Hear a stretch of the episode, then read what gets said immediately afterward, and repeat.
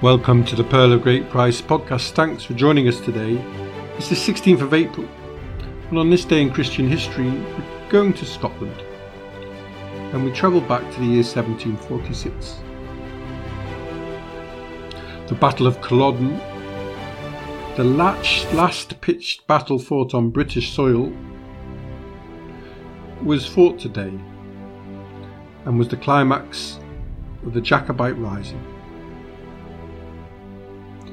The rebellion had begun as an attempt to recover what was considered to be a hijacked throne. The House of Stuart, the Royal House of Scotland, and then England and Ireland and later Great Britain, had gone back almost 300 years. And it had begun by replacing the House of Bruce in Scotland, which had finished without an heir. So the Stuarts had considered themselves the legitimate lineage. The first monarch of the Stuart line had been Robert II, and he had ruled from 1371. And the lineage had continued until the Union of with England in 1707, 40 years before today's battle. In 1503, James IV had married Margaret Tudor, thus linking the royal houses of Scotland and England. And Mary, Queen of Scots, had been brought up in France, where she adopted the French spelling of the name Stuart. When Elizabeth I of England had died without an heir in 1603, James VI of Scotland had succeeded to the thrones of England and Ireland as James I, in the Union of Crowns. The Stuarts were the monarchs of Britain and Ireland and its growing empire, until the death of Queen Anne, except for the period of Cromwell's Commonwealth between 1649 and 1660. The Jacobite cause, named after James, believed there was support for a Stuart restoration in both Scotland and England, after the Protestant William of Orange had taken the throne. The re-establishment of the ancient Catholic faith was an important factor. However, today, on the 16th of April, the army of Bonnie Prince Charles Edward Stuart, was decisively defeated by the Duke of Cumberland on Drumossie Moor near Inverness in the Scottish Highlands. The Jacobites had expected and hoped for more French military support, supporting a Catholic monarch. In fact, a large invasion force had been prepared and put to sea from Dunkirk in February 1744, only to be partly wrecked and driven back into harbour by violent storms. Bonnie Prince Charles's army had already taken Edinburgh, defeated a British government force at Prestonpans, and reached as far as Derby. However, by then, the momentum was faltering. English recruits had dried up, and with supplies and pay running short, Charles's leadership was proving to be more romantic than pragmatic, and they began to be pushed back. The alarmed king had recalled 12,000 troops from the continent to deal with the rising, and this proved to be a decisive surge in troop redeployment. And the government troops resupplied and reorganised under the king's son, the Duke of Cumberland. The two armies eventually met at Culloden, on terrain that gave Cumberland's larger and well-rested force the advantage.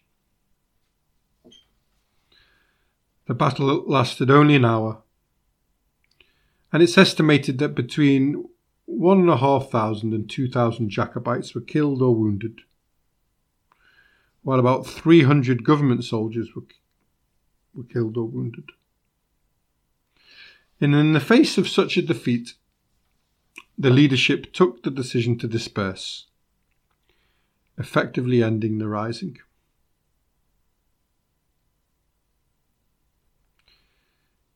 Bonnie Prince Charles was whisked away in disguise, leading to romantic legends about his escape to the Outer Hebrides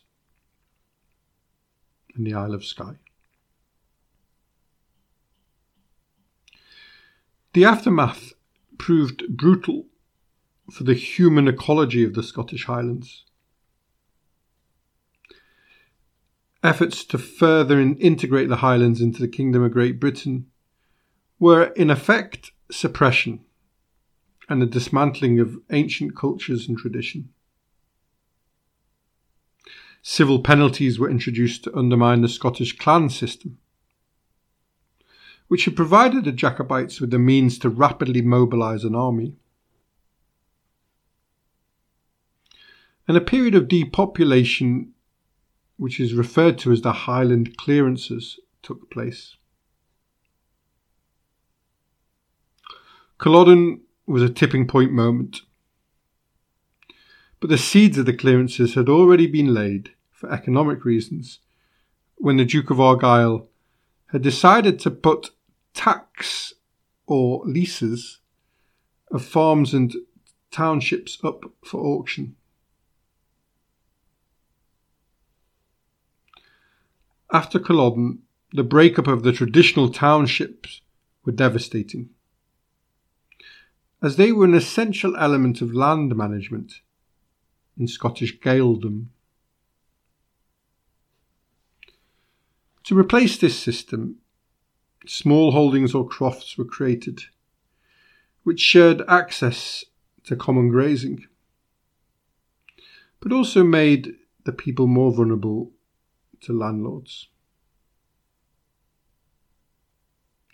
This process was often accompanied by moving people from the interior glens to the coast, where they were expected to find employment in the kelp or fishing industries.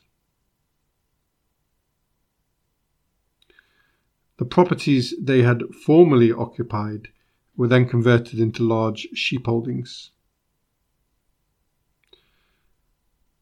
And so the beginning of the clearances was more a relocation rather than an outright expulsion, similar in many ways to the recent Chinese policy of urbanization.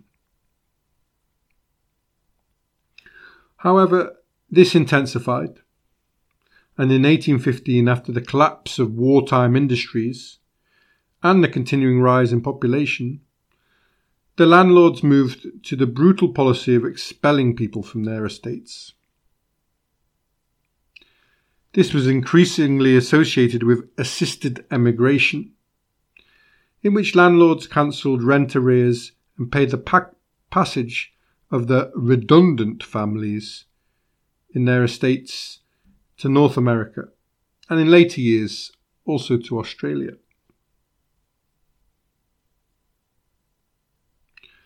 Roman Catholics had experienced a sequence of discriminatory laws, but this was more likely to lead to voluntary emigration rather than eviction. Although one case of harassment of Catholics was in the Outer Hebrides, the islands off the northwest coast of Scotland, where the chief of the MacDonalds of Clan Ranald attempted to forcibly convert his tenants on South Uist to Presbyterianism, threatening to remove them off his lands. Over 200 people from South Uist sailed for Prince Edward Island in Canada to escape religious persecution at the hands of the chief.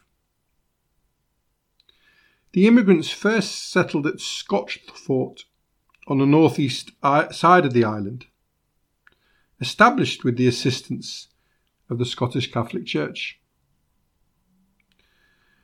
First winter hit the settlement hard, and a year later a local minister wrote that they were in great misery. In 1790 to 1791, a second wave of around 900 fresh emigrants from South Uist, Barra, Moidart and Morar settled in the area. And once the more adventurous settlers got their bearings, many moved out of Scotch Fort into better areas of the island. And in time, Scotch Fort became a staging post rather than a permanent settlement.